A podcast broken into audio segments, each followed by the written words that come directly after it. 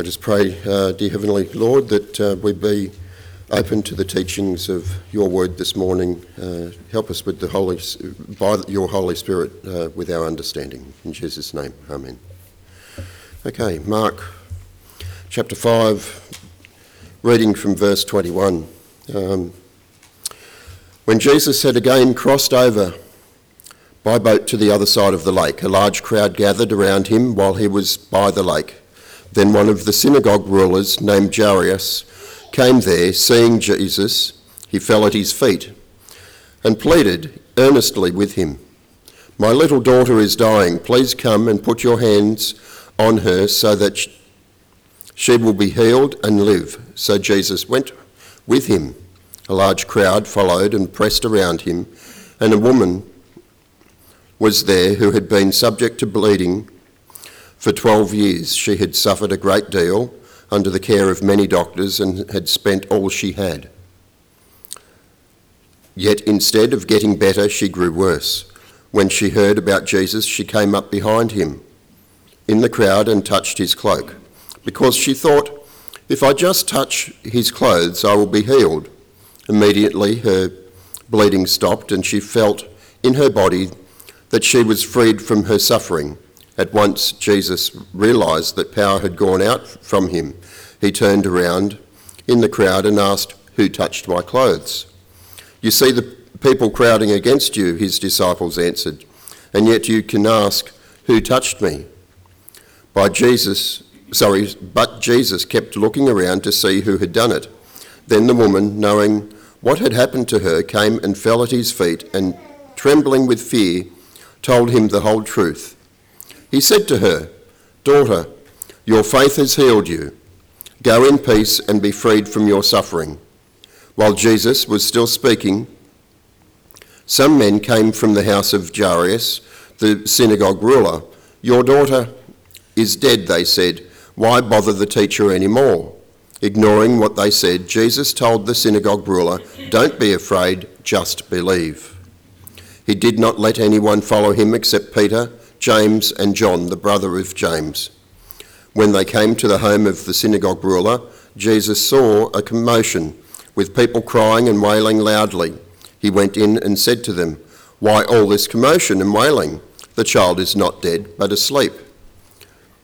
But they laughed at him.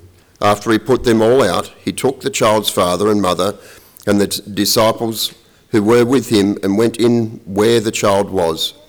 He took, took her by the hand and said to her, Talitha Koum, which means, Little girl, I say to you, get up. Immediately the girl stood up and walked around. She was 12 years old. At this, they were completely astonished. astonished. He gave strict orders not to let anyone know about this and told them to give her something to eat. This is the, Lord, this is the word of the Lord.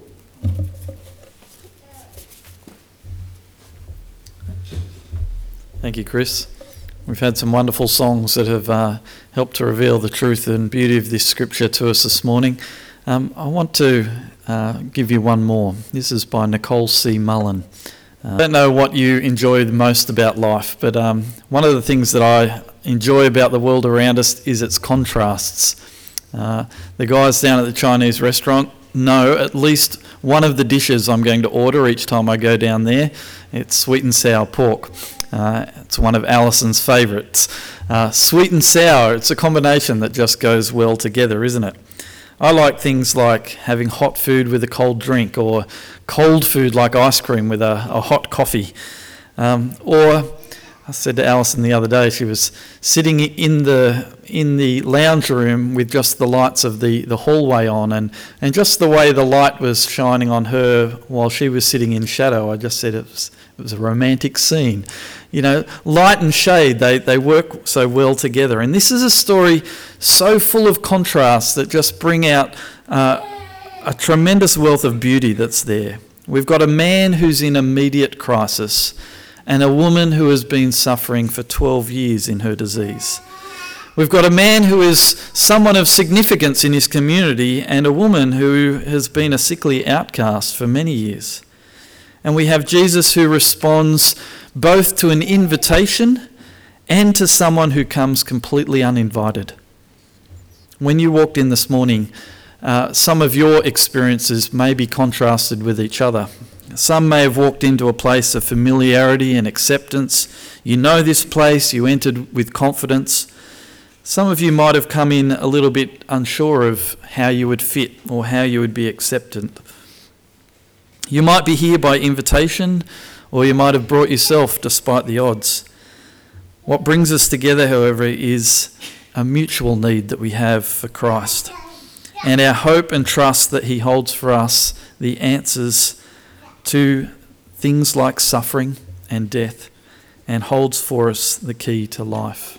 As we look at this beautiful story, as um, Chris has prayed, may God reveal to us not only the beauty of this story, but the beauty of the story that God has for each of us. We read in Mark's Gospel, we're in chapter 5, picking it up from verse 21, that Jesus crossed again in the boat to the other side of the lake, and a great crowd gathered about him as he was beside the sea.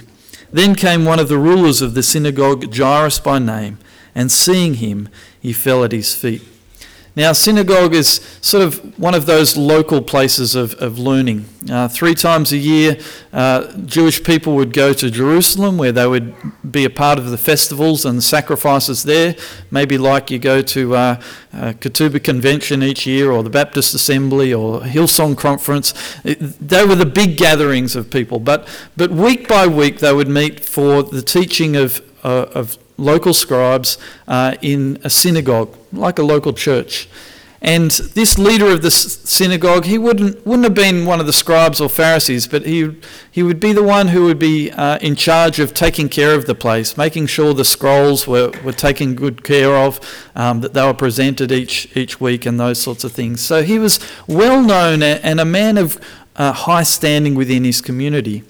Now, it's interesting that he is one who comes to Jesus because we know it was very early in Jesus' ministry that he was kicked out of his own synagogue. He, he opened up the scroll of Isaiah and said, These promises of Isaiah, they're fulfilled in me, and the people uh, didn't want to hear anymore. And so Jesus, from that point, has, has been teaching in, in the countryside and, and on the hillsides.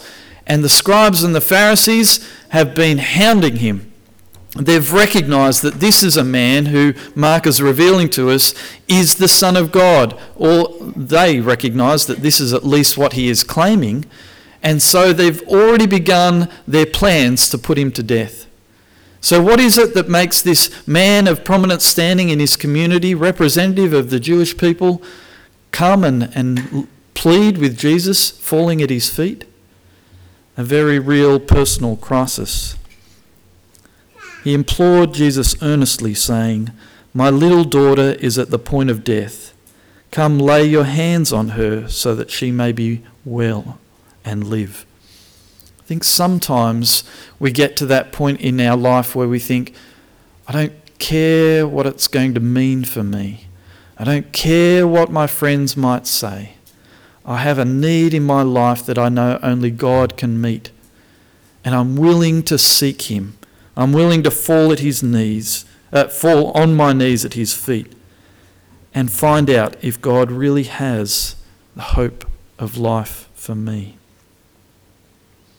He's a man of some importance, falling before Jesus with a simple request.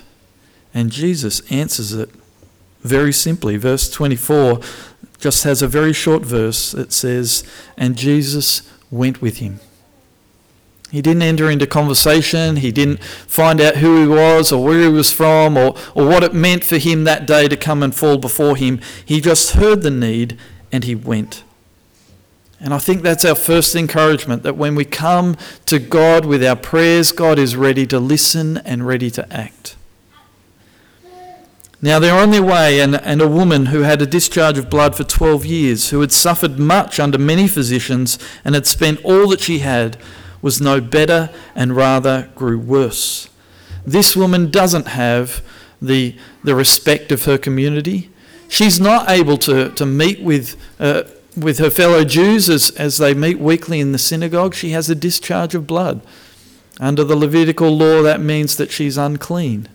She's not able to worship with people. She is, well, if you were to describe it in today's terms, the person that everyone thinks has got that virus that they don't want to catch. The doctors, there's no shame on them for not being able to uh, diagnose or, or solve this this disease. They just they don't have um, the understanding of, of the medical world as, as we have it today, or the ability to, to surgically intervene as we do today. They may have been trying some many peculiar things at great cost to her, and no one has been able to bring healing, and no one has been able to restore her dignity. She has suffered for 12 years. And so rather than being the first person to meet Jesus as he gets off the boat, she's someone who has to crawl her way through the crowd, knowing that if anyone identifies her as being so close to them, they, they would shun her immediately. But, but she holds on to this one hope that if, if all I can do is just touch the hem of his garment, that would be enough for me. Jairus' problem is public and it's easily shared. This woman's problem is private and holds intense shame for her. But yet, Jesus sees that she's a woman of significance. She'd heard the reports about Jesus, came up behind him in the crowd and touched his garment, for she said, If I touch even his garments, I will be made well. And immediately the flow of blood dried up, and she felt in her body that she was healed of her disease. Jesus, perceiving in himself that power had gone out from him, immediately turned about in the crowd and said, Who touched my garments? Shock, horror for this woman who has been trying to do everything in secret, suddenly to have the light of the crowd shone upon her. Jesus addressed to this woman who has suffered for, for many years comes at the expense of a dying girl who's got to wait. We sometimes can feel that we're not important enough for God, that our concerns are not urgent enough. For he is a man of prominence and, and he's made the request of Jesus, and Jesus is on his way to, to, to get to this girl before she dies. And this woman of insignificance, pushes away through the crowd, touches his garment, and the whole show stops. I wonder if you ever feel that your concerns are not important enough, or urgent enough, or, or that you are not important enough. I experience this from time to time as people come to my office very apologetic. Look, I know you're busy, but there's a need that I just need to bring before God. And we have to know that when God looks upon us, He sees each one of us as significant. And our need, whether it's urgent or whether it's one that's been with us for some time, is one that He wants to meet. Jesus shows here that God is never too busy and that one person's problems are no less than another's. You are important to Him, and your problems matter to Him. He looked around to see who had done it, but the woman, knowing what had happened to her, came in fear and trembling and fell down before him, told him the whole truth, and he responded, Daughter, your faith has made you well. Go in peace and be healed of your disease. Why did Jesus speak these words? He already knew that the power had gone out from him. He knew that they were in a hurry. The woman knew in herself that she'd been healed. She felt it the moment that she touched his garment. Her faith had healed her. But Jesus declares two things. One, he says, Daughter.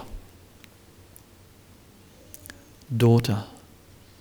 This story should be about the little girl lying, dying on the bed, but this Jesus, he, he stops and speaks to this woman and gives her an identity. You are the daughter of God. I care about you. I affirm who you are. I affirm your worth. And I want to speak to you about your indignity. He says, You are healed. He says it to the woman who knows, but he says it in the hearing of the crowd who's, who's, who's sure that something sinister is going to happen here as the woman comes before him in fear and he says, Someone's touched me and power has gone out from me. Surely there's a reprimand coming. But it's not a reprimand for the woman, it's a reprimand for the crowd. Woman, you are healed. This is now your community. You are accepted once again. There's nothing that you need to fear. Dearly loved, God has a place for you in the company of his children. But while Jesus was speaking, there came from the ruler's house some who said, Your daughter is dead. Why trouble the teacher any further? I wonder if sometimes you feel that God's plans for your life have been interrupted. That it's well and good that God's, you know, been meeting the needs of, of this woman who's been suffering for 12 years and that sort of thing, but you're the guy who's standing on the, on the outside just looking in going, Time is short. I've made my invitation. God has said that He will respond, but now it just seems like He's taken too long to respond to my need. Maybe my hope in Him was misplaced. Do you sometimes feel that Jesus is too busy with other people's problems? That lesson's told twice in this story. He's not too busy to stop and meet the needs of the woman. And we will find that he's not so busy meeting the needs of the woman that he is not able to meet the needs of the man as well. But Jesus also shows us here that sometimes we are called to wait for an answer. Not always can we reach out and gain immediately a response, the response that we're hoping for. Just as the woman's faith had continued throughout 12 years of suffering, Jairus' faith had to endure what seemed to be at that moment an impossible end. And Jesus says to him, Do not fear, only believe. Do not fear, only believe. We sang a song on our leaders' retreat this weekend by Hillsong called New Wine. It has these words In the crushing, in the pressing, you are making new wine. Now we know that it was Christ who was crushed, and he who was pressed for, for our sins and our iniquities, he faced death for us. And we know that he calls us to suffer for his name. He says to his disciples, You will know when you are being obedient to me, for those who have hated me will hate you also. But there are times when God allows us to be pressed and allows us to be crushed, not that we would be punished or persecuted, but that He might be producing in us the works of faith, of patient endurance and so later in the song, the, the lyrics say, So I yield to you and to your mighty hand. When I trust you, I don't need to understand. And Alison says on the way home in the car as we listen to the song again, that's the line I love. When I trust you, I don't need to understand. It's what Jairus is needing to do at that moment. He doesn't understand why Jesus has stopped. He doesn't understand why Jesus has allowed this death to occur. But Jesus says, Don't be afraid. What are the things that we are afraid of? Loneliness, unfulfilled dreams, loss of significance, uncertainty regarding our future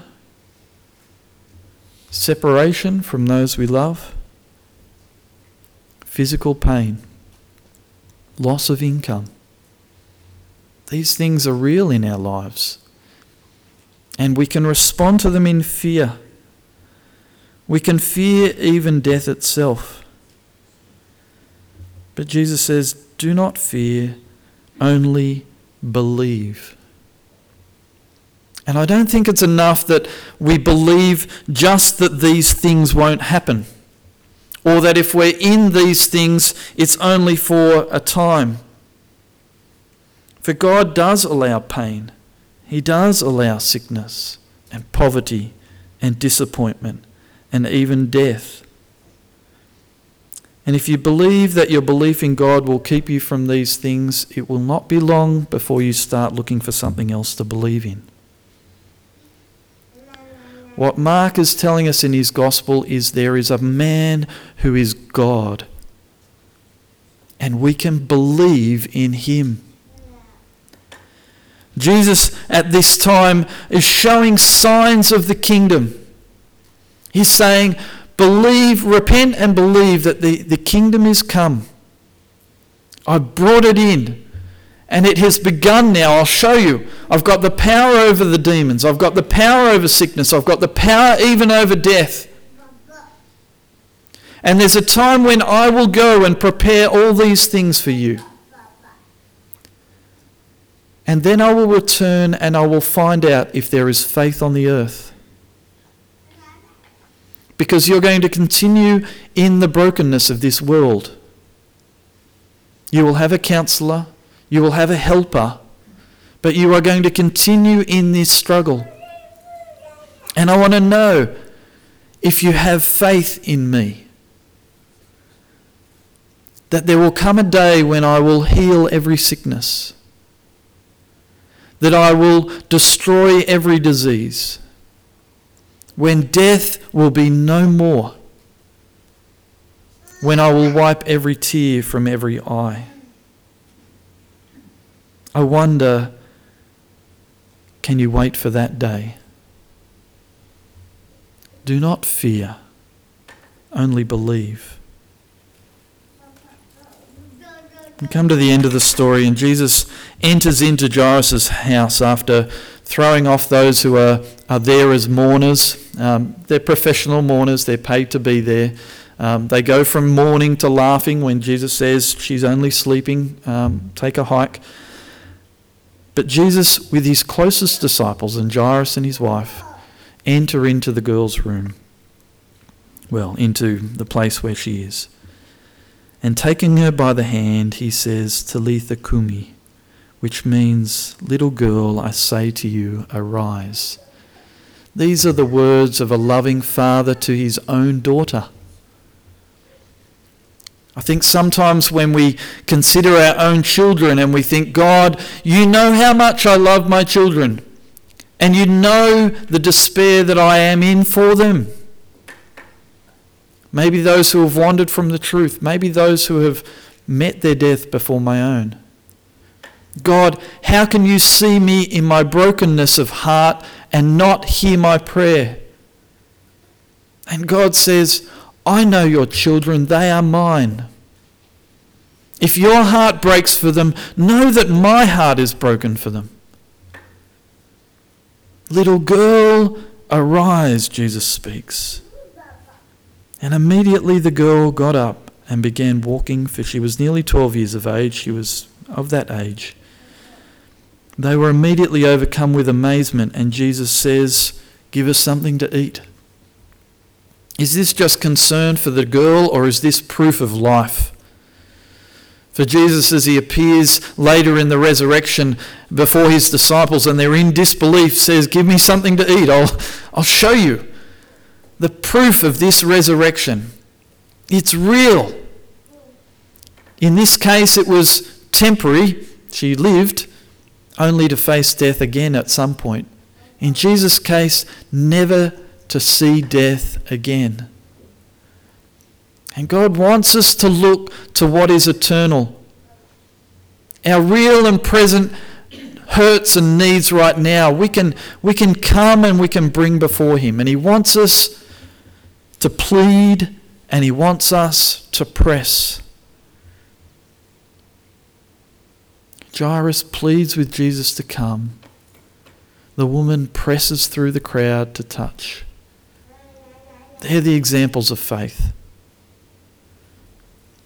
But we need not to fear, but believe that even death is not a barrier for us in God fulfilling His word. And so I know some of you here have those private needs that, like the woman, you just can't make public. And I know some of you have got those public needs that, that even though everyone knows about it, no one is able to help. And I want us as a community of faith to bear with each other in these things. To come before God, pleading each other's cases, that we might see God work in practical and, and miraculous ways, but that in all things we would be growing in our faith that as Christ has brought the kingdom into our lives and promised that the kingdom is to come in its fulfillment, that we would not let anything distract us, not let anything hold us back, but that He would be the one that we seek, the one that we plead for, the one that we press into. Let's do this and glorify Christ in this way. Lord Jesus, I want to bring those spoken and unspoken needs before you. Lord, we thank you that you have the ability to take away shame, restore relationship, bring people to health and wholeness, call us to community and indeed family. Lord, we don't want to seek any of these things more than seeking you, for you are the Son of God. You are our deliverer. You are our healer. You are our hope and our salvation. Lord, I thank you for the significance that we have in the love of Christ. I thank you, Lord, for the, the role that we have as, as the body of Christ in caring for one another. Lord, we pray in this place that, that each person might be accepted, that each person may be loved that every need would be shared. But Lord, we pray most of all that in this place, in our homes and in our lives, that you would be glorified, that we would look to you and hope for you, expect in you, and have faith in you.